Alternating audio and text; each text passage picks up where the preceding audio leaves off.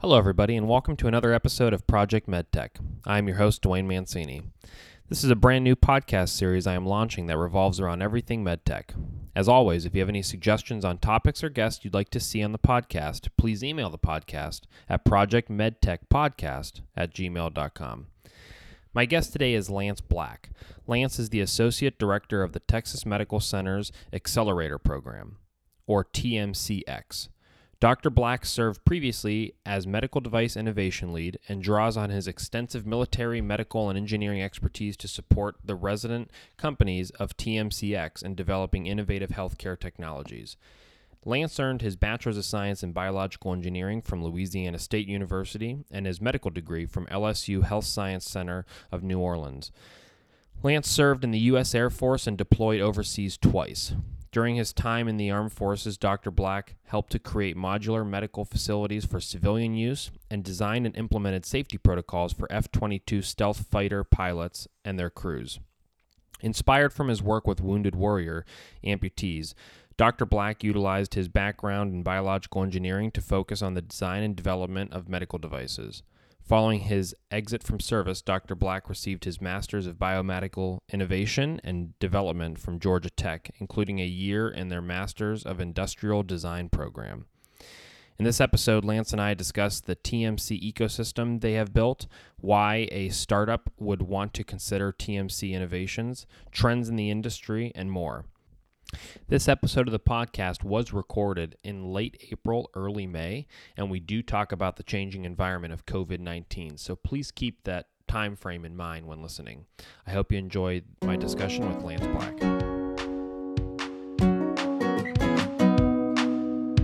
Medical innovation starts with medical discussion, talking about the future and what comes next with Project MedTech. Okay, Lance, thanks for joining me on the podcast today. My pleasure, Dwayne. Thanks for having me. Absolutely. So, as I mentioned in your bio, you're at TMCX.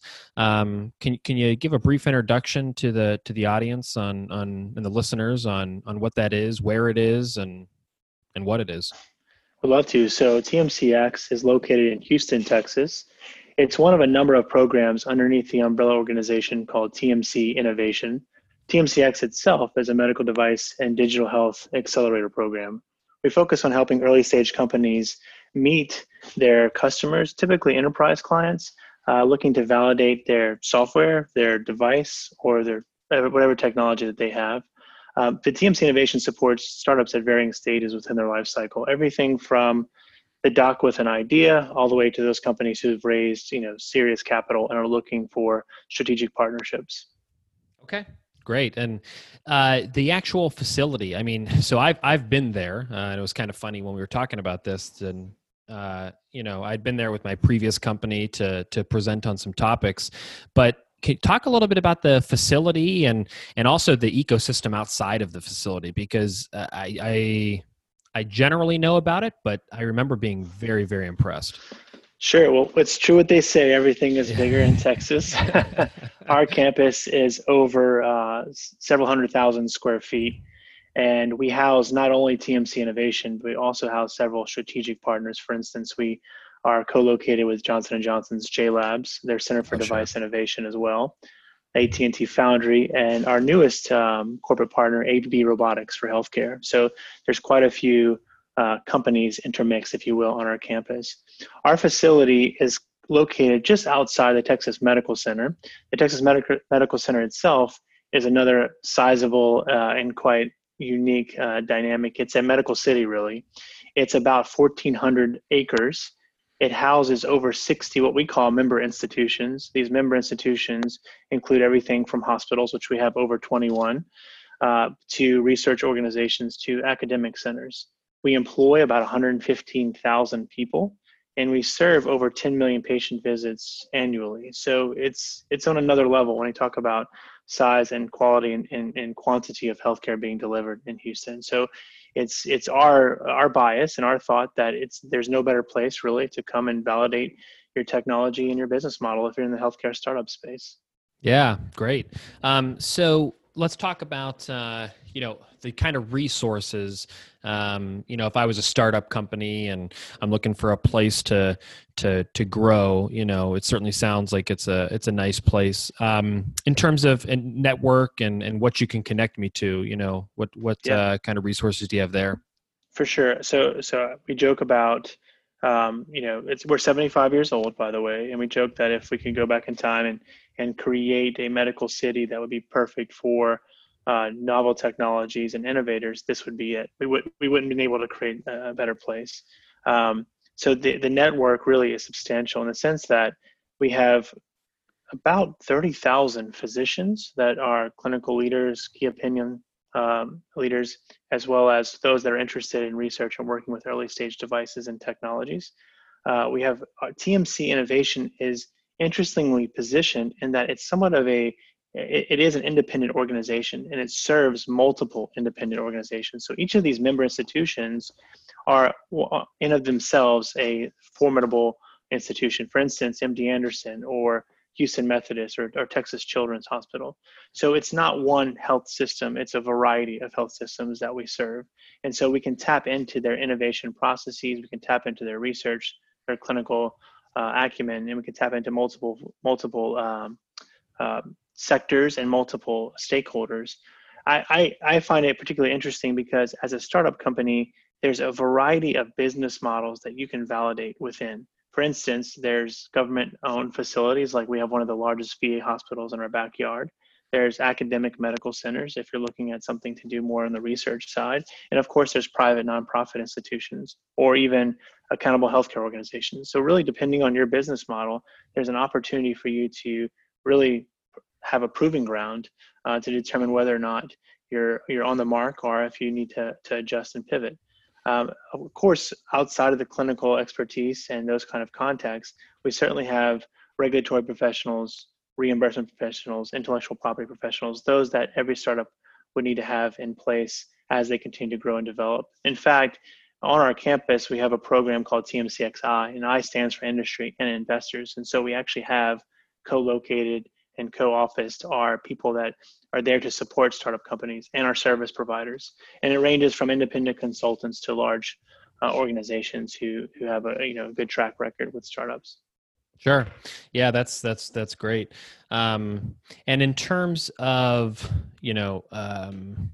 investing, TMCX doesn't actually have a venture arm, do they? They more or less have an ecosystem of investors that are a third party, or is there some type of financial benefit as well? There's both, yeah. So TMC does have a venture fund. Okay. It's a $25 million fund. We invest on average about $2 million per year. And most of those investments, about 90% of them to date, have been to companies who have gone through one of our programs, primarily TMCX. And TMCX has served for us to be a great time because we're living with the companies for 4 to 6 months and we're working with them and we're getting knee deep into their strategies to really provide clarity and due diligence on whether or not we'd like to promote and invest in that company even further beyond the accelerator. To participate in our programs is at no charge to the companies, and we don't take any equity. So it's not a guarantee investment, nor is it a mandatory requirement for you to participate. In fact, we invest in only about 5% of the companies that have gone through our accelerator. We've supported hundreds of companies, and to date have invested just over a dozen of those companies.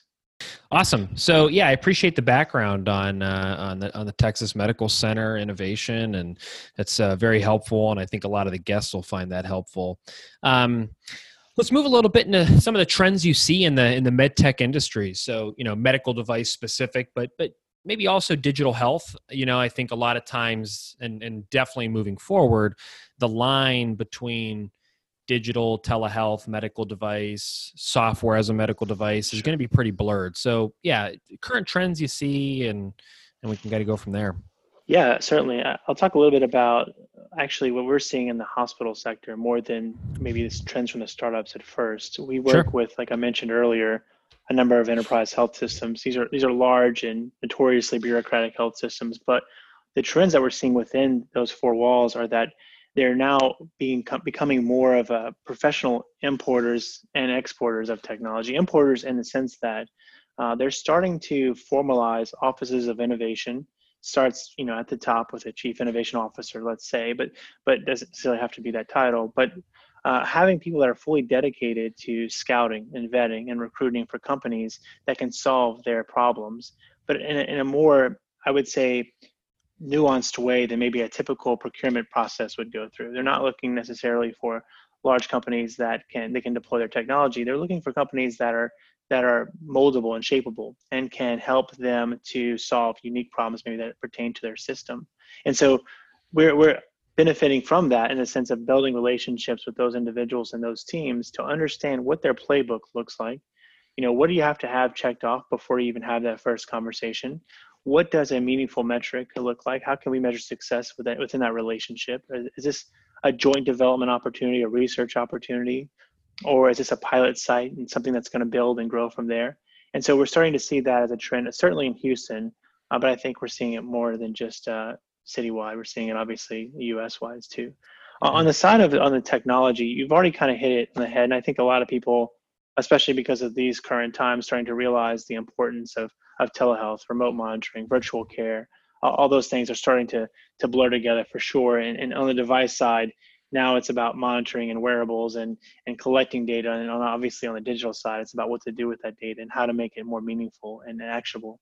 So we certainly see a number of startups in that field, and they all kind of have different touch points. What I think is interesting and the trends that I'm seeing is that there's quite a few of them looking at very select touch points that they then can, once they gain market traction, can expand, the land and expand model, as you would imagine, but doing that on a technical piece, on a technical side.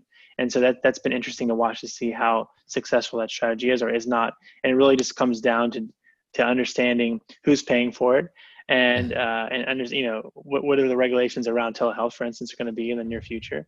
I think COVID has presented a very unique situation in a sense, because it's almost fast forward the future for us a little bit. I tell people that, you know, startups are kind of like prophets. They're telling everybody this is the future, and they want to convince people to share that vision of the future with them. But it's really hard to do that, especially people that are kind of in the weeds and day to day, and they kind of want to worry about what their problems are as it currently stands, not 10 years from now. And COVID and the crisis has really kind of forced everybody to think really hard about telehealth services, for instance, or remote monitoring and virtual care. And so I think this is the time where you're going to see a lot more startups gaining traction in a very quick and real way. And we've already seen that in the past few months. Yeah. So, you know, I don't know if that's necessarily a trend, but it's certainly going to force that trend and catapult it forward. Yeah, no, I think, you know, something I've talked about with every guest so far is telehealth and it's yeah, COVID-19, it really did, like you said, it pulled it forward. We've heard the phrase, you know, the genie's out of the bottle. You're not going to get it back in. You know, it's kind of out there now, and you know, it is a very real concern though too. I have family members who have, you know, underlying health conditions, and we have to have a discussion of, is it beneficial for you to go in to the doctor, or can they do this virtually? You know, so yeah, there's nothing good about the current situation. But you know, for telehealth, if you are one of those startups, then you better be ready to move fast, because, people need your technology and they need it now. That's right. Yeah. And I totally agree with you. And I do think that it's a question that the health systems and providers, and, you know, much less the patients, asking themselves, what point is telehealth appropriate? When I was trained as a physician, I don't want to say how long ago, but a long time ago, you know, there was and my professors were like, you have to put your hands on a patient. You have to do a physical exam. You have to do a quality assessment of the patient. Don't just rely on technology to give you the answer. You really need to understand it from your perspective, so that way you can make the decisions that are appropriate. And so telehealth back in the 90s and early 2000s was thought to be the devil. It was like, well, that's not quality care. That's just, you know, you're seeing a patient. There's no way you can do an adequate exam. But now with more and more capabilities that technology has enabled to be able to monitor and even examine patients remotely. I think the technology has currently caught up with, if you will, with the thinking of physicians and healthcare providers. Yeah, no, definitely. And, you know, even if you, like I said, if you go back before COVID-19, it was a hot topic in the industry. I mean, in, at large conferences like Medica, they had a whole section for telehealth, you know, in the startup building. I mean, JP Morgan, there was just conference after conference and meeting after meeting about telehealth. So it is the future. It's just how quickly will people adopt it, like you said. And I think they're going to have to. For sure. Yeah. Other trends you see in the industry? You know, it's more of a, I think, an indicator than a trend, but it's the financial considerations that startups are starting to make. You know, they're modeling their businesses around, of course, reimbursement strategies and, of course, how, you know, who's going to ultimately pay for this.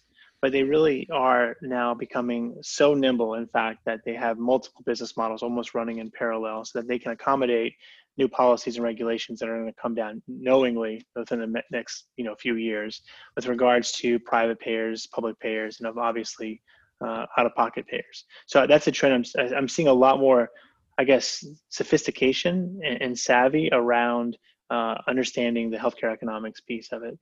You know, even 3 years ago when I first started working at TMC Innovation, that was always something that was an immature, not developed understanding is who's going to pay for it. How are they going to pay for it? And then how is that going to change? Now, it's no longer, in the medical device space especially, it's no longer enough to say, well, there's a reimbursement code already there, and that's how we're going to get paid. And now it's got to, you know, you have to understand where is that reimbursement code going to change, if it's going to change, how it's going to change, how the policies coming down are going to affect that. And then ultimately, you know, who knows, could completely flip and go to a completely different healthcare model. And are you ready for that? So I'm seeing that as, certainly as a trend in some of these startup companies being more sophisticated around that model. Yeah, that's good to see. I mean, you know, I think every guest I've talked to so far has said a very similar thing as well as, you know, it's thinking about reimbursement and thinking about it early. And I always tell companies that is, you know, you can sit there and look at what's your easiest regulatory path, and that's fine, you know, but does the easiest regulatory path, you know, line up with a reimbursement plan that's going to be effective for your company, you know? So I think there's that balance. And then obviously, you know, for a lot of companies, that's going to affect what they need to do in the clinical setting as well. So, sure. You know, they need to think about those things, but I think, entrepreneurs are certainly becoming more wise to that. And that's probably because the people who are giving them the money, the investors, are, you know, demanding that, like, you got to think about this before you come in and pitch to us about why we should invest in your company. Right. Well, and it's easy to fall victim to, I'm going to save time, I'm going to save money for the health system, therefore they're going to pay for this technology, right? They're going to give me a cut of whatever it is that I'm saving them. And, you know, there's so many, I think, factors at play that are easily disguised, just like, you know, the opacity behind healthcare business in general, that it sometimes they go really far in product development and business development before they realize, well, I didn't think that was going to be a stumbling block. And now I'm going to have a hard time convincing the CFO to actually consider paying for my technology. So it's easy to say, think about it from the beginning, but a lot of that stuff doesn't really come to fruition until you've already started to develop and think about your business model. And then you come across it. I think what's interesting and what, you know, obviously is most impressive to me are those entrepreneurs that can pivot and adjust and have the agility to understand that, okay, I'm not locked into this business model. I understand there's other ways to bring value and get, you know, compensated for appropriately. Sure. Yeah, that's good. Any other trends? I know we talked briefly about, you know, some of these beforehand, but we might have covered all of them. You know, this kind of ties back to the business of healthcare, but with current regulations passed around transparency and cost, I think that's a real trend that's already been in the making for 5-10 years now, and that is focusing on the patient as a customer and understanding what his or her decisions that have to be made in order for them to select to use a certain technology or choose a certain provider, choose a certain healthcare setting. I just see that's going to be becoming more and more of a decision maker. We work obviously with mostly B2B businesses, but they're going to have to start to think about B2C considerations and what the consumer choice is going to be. That to me is what's going to unlock the ability to have an actual free market, is giving consumer choice. And so I see obviously on the digital health side in particular, a lot more considerations around the patient as a consumer, but that's been there a while. I just see it continuously advancing. Sure. Okay, great. What are some errors that you see young innovators or new innovators commit that, you know, in your eyes are probably avoidable?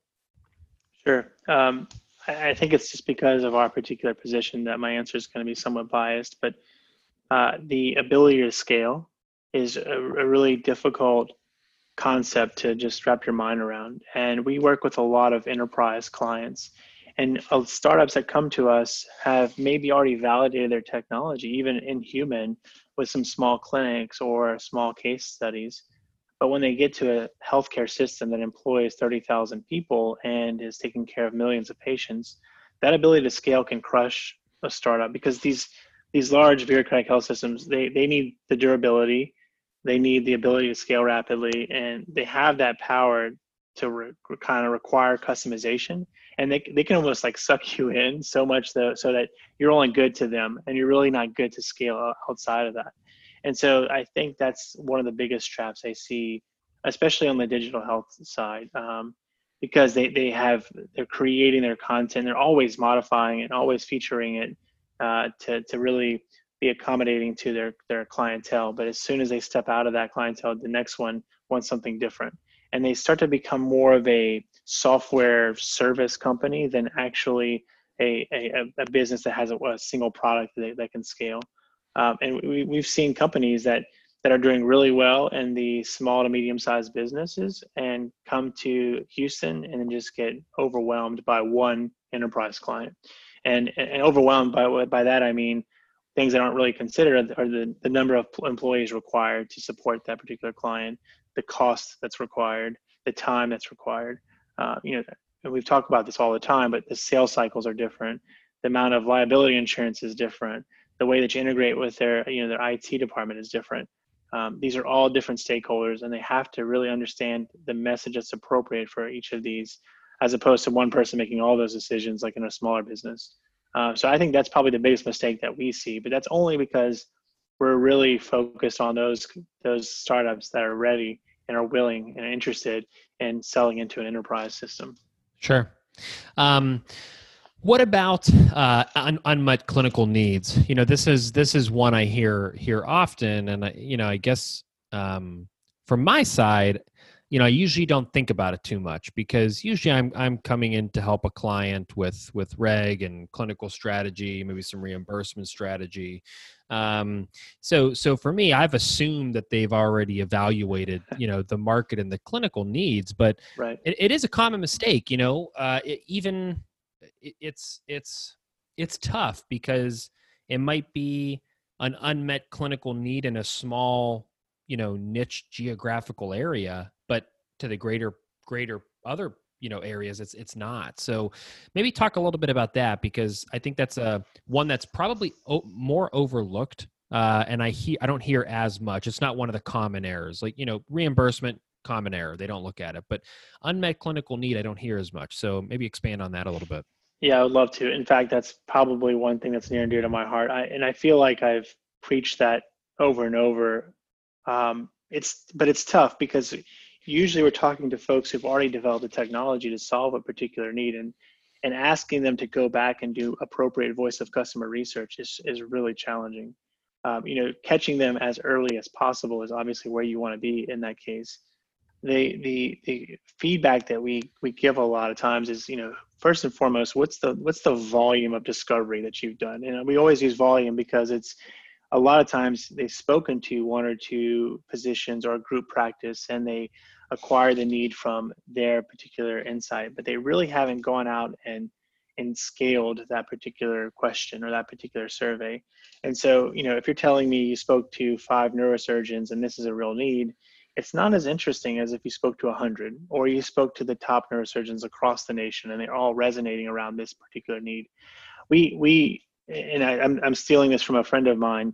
There's a difference between being an expert on a need and understanding a need and being an historian. So the historian to me is kind of the next level. You not only understand the physiology or the pathophysiology, you also understand why it's a problem, who's tried to solve it before, in what ways have they tried to solve it, the history of that problem, how that problem has evolved, why that's a problem now versus it wasn't a problem 10 years ago, or it was and why, and then how's that problem going to evolve into the future. So you have kind of a timeline perspective of the problem more than you have just a point understanding of the issue and the unmet need. But I do see that as a significant problem, and it's in a number of companies. I don't know that I can say it's in more people than not, but what's most surprising to me is seeing companies that have gone very far in the product development and business development lifecycle without really have pinpointed that need. And if you can ask a handful of questions and cause them some confusion, then you know that they haven't done the right amount of ethnographic research or voice of customer research. One of our programs we have at TMC is a biodesign program very similar to Stanford's. They spend 6 months identifying needs, talking to folks. We don't even allow them to think about a solution for 6 months, and that's all they're doing is they're just being inundated with problems. And you know, they're reporters, they're journalists, they're going in there, they're interviewing, they're watching, they're recording, they're coming back, they're talking about it, they're validating it. I do think that process forces people to really consider the level of work is required to really appreciate an unmet need. Yeah, you know, you bring that up. I do remember that now from when I was at your location and getting a tour. And I remember them talking about this program. I thought it was really interesting and, you know, a really great way to find those problems and to build a pipeline for essentially startups where they could build solutions for them. So yeah, it's really cool. Yeah, for sure. Okay, so we got the mistakes out of the way. Let's talk about maybe some success stories that you might have, you know, from TMC, and also, you know, things that you recommend to all startup companies. You know, if they come to you, or you know, a couple innovators come to you and say, "Look, Lance, I have this idea. We're going to get started." You know, you tell them the mistakes, and then you tell them the things that look. Every successful entrepreneur should be doing this. Well, I'll start there. I guess just, you know, it's hard to speak in generalities, right? Because sure. it feels like you know, it's not detailed enough, but I would say that I really push respecting the business of healthcare. And I know we've already touched on this, but understanding the incentivizations of each stakeholder within that chain, whoever touches your product, whoever's going to think about your product, those are your customers, and understanding how they're going to be incentivized and not is crucial. And I want to kind of promote a book from a buddy of mine. The book's called Sell More Faster, and he's out of Capital Factory. He's written an incredible book, and it's really about understanding the customer profile, not just identifying the customer or the customer segment or the target market, but kind of know what that persona is, what's making them decide whether or not to use, purchase, identify with your product. What's going to make them understand the value as you see the value? And that gets into the psychology of understanding your customers and really appreciating the business behind it. Because I think there's a tendency for us to kind of place judgment on business processes or place judgment on how hospitals are capitalizing. Well, you know, they're for profit, so they think this way. Or, well, they have this many Medicare patients, so they must think this way. And I think, you know, when you boil down to it, it's really the individual that's being incentivized by a variety of things that you won't understand until you've had those discussions and really had that detailed conversation. Just as we were talking about customer discovery with regards to an unmet clinical need, it's just as important to understand the customer from the perspective of whatever, supply chain, if it's, you know, risk and tolerance, if it's research interests. So there's all these stakeholders that I do think, and I don't want to get back into the mistakes that startups make, because I do think some startups do an incredible job around this, but it really comes down to appreciating the different stakeholders. And when somebody asks you who your customer is, it's not one answer. It's not orthopedic surgeons. It's actually, yes, orthopedic surgeons are the users, but here, let me tell you about the 17 people who are actually in line of a customer profile. Let me tell you about who they are and how they act. That's the ones that I'm interested in. And if you're not there yet, then pushing them to go that route. So I would say that's one thing we really work a lot on with startups. Some success stories. I like to promote a company called Luma Health. It's out of California, and they're one of these patient coordination platforms, or maybe more importantly, a patient journey platform. And it's a software as a service product that helps guide patients through their journey, whether it be a surgery, pregnancy, interacting with their physician on a routine basis. Adnan, who is the CEO of Luma, is he's one of those historians. He understands the problem like nobody else does. He understands the nuances of the problem he solves, and it's like he's gotten into the brain of his customers. He can almost speak on behalf of what these people are going to say after they see his product. And those are the kind of success stories that I know. You know, Luma's relatively early; they're doing very well, but I know that they'll scale very quickly. And so, and when they came to Houston, they did a great job, and we actually ended up investing in them, and we're working with them right now to continue to promote their services. I have tons of success stories. Sure, yeah. It's like my children; they're all awesome. Right. I can go on and on. Luminaire is another digital health company. They have a sepsis screening tool that allows hospitals to triage who's at greater risk of developing sepsis, and then take appropriate actions. And they've already been able to demonstrate, sometimes within the matter of hours, whether or not somebody's going to develop sepsis, and then take the precautions necessary to prevent the consequences of sepsis. And you probably know this, sepsis is one of the top killers inside the hospitals. And so anything that you can do to prevent that obviously is saving lives. They're doing an incredible job. They're homegrown in Houston, so we're very proud of them, and they're scaling exponentially. One extra side note about Luminaire is during the COVID crisis, they were able to take some of their learnings and develop a new product for COVID screening, and they've deployed it throughout Harris County, which is the county that Houston is part of. And so they were able to kind of pivot and complement some of the ongoing efforts that Houston was doing in order to ensure that the public was safe, and still, you know, kick butt with their current technology. So. Wow. So do they use like AI as Don't ask me that question. I don't know how they do it. You don't want me talking about their different software. Yeah. No. Okay. Very good. I mean, that's really interesting. It's some black box, some fanciness algorithm going on in there. Yeah. Yeah. So are they in clinical trials now, or? Yeah, they've actually rolled out. They have already begun sales to their clients, and are wonderful. Being deployed. Yeah, so they're doing great work, and have already demonstrated validation. Yeah, great. You know, a couple other questions I had that you know, I thought that have come up in other discussions with some other guests as well, that I think you might have a similar opinion on. You know, startups, I think, remaining lean to a certain extent, and outsourcing, you know, work. It seems like that's becoming ever more important for startups to do that, to help reduce the, you know, the amount of capital you need to get to market. You know, is that something you're seeing with the startups and the innovators that are coming through your area as well? And maybe that's a benefit to coming to a facility like yours to, you know, limit how many resources you actually are keeping on or, you know, on your balance sheet, essentially. Yeah. You know, keeping your team lean, keeping your capital efficient, obviously, is always something folks are striving to do. And, you know, outsourcing regulatory, intellectual property, reimbursement support, we certainly help.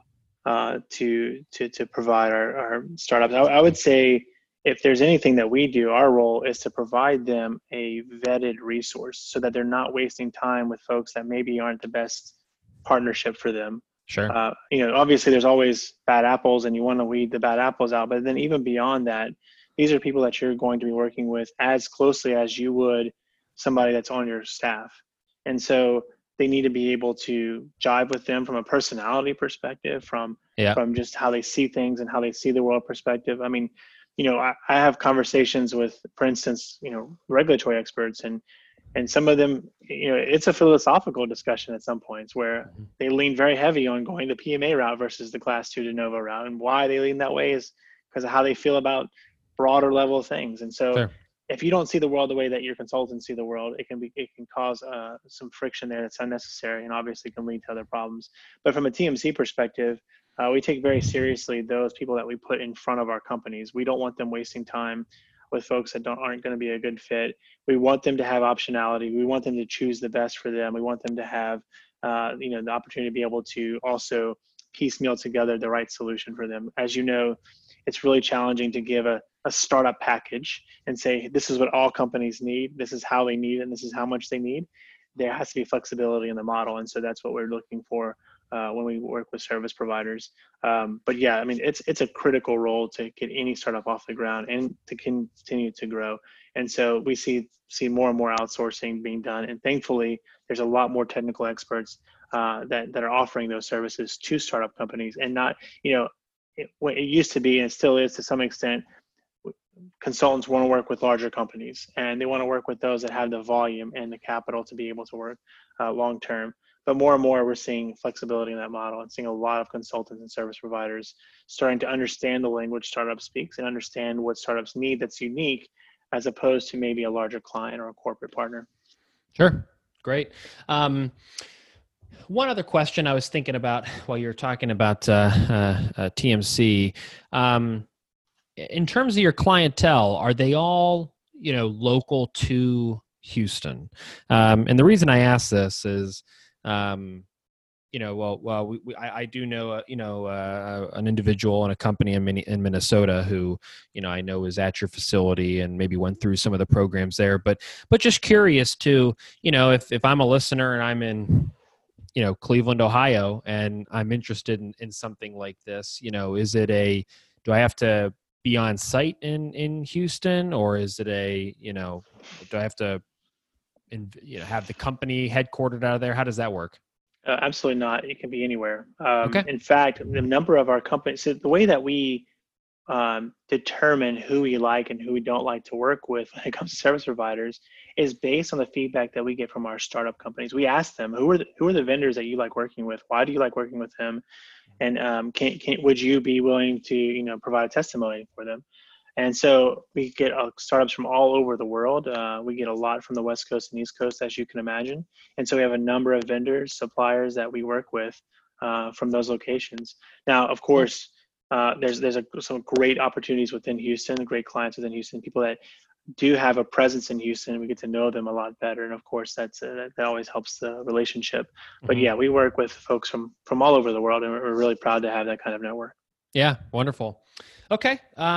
So look, last question here. And this is, you know, just something I ask a good majority of the guests. And if you had a piece of advice that you tell, we'll just call it recent college grad Lance, you know, what would that be? And more pertaining, obviously, to, I'm not looking for a philosophical, life lesson here, but in regards to a career in the med device space, you know, is there a piece of advice you would have for him? Yeah, respect the healthcare business. I'd say, you know, if I can go back, I'd spend a lot more time educating myself around what's the machine behind the clinical care, right? What are the incentivization and disincentivizations of healthcare? I think respecting that process, it's oftentimes illuminates why people behave the way they behave, and it really helps you put into perspective that you know, whatever it is that you want to, the direction you want to go with your career, it helps you to put in perspective how to do that with understanding of the business. I got into the business of healthcare much later in my career than I probably would have liked to. I wish I would have had that forethought to kind of dive into that first, and then have that as a foundation that I can build upon. Sure. But yeah, that's cool. Probably the piece of advice I'd give myself. Awesome. Well, look, Lance, I appreciate the time today.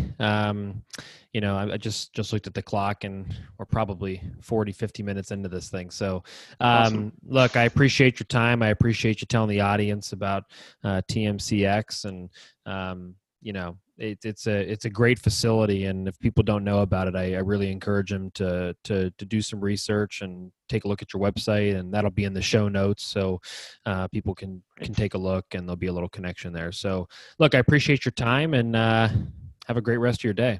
You too. Thanks so much for having me, Dwayne. Absolutely. Thank you for listening to the podcast. I owe a special thanks to Justin Carolyn, who designed the graphic for the podcast, and Eric McCloskey, who wrote the music. If you have any questions or comments for myself or Lance, there's a link to our LinkedIn pages in the show notes, along with a link to TMC Innovation webpage. If you enjoyed the podcast, please subscribe and leave a review.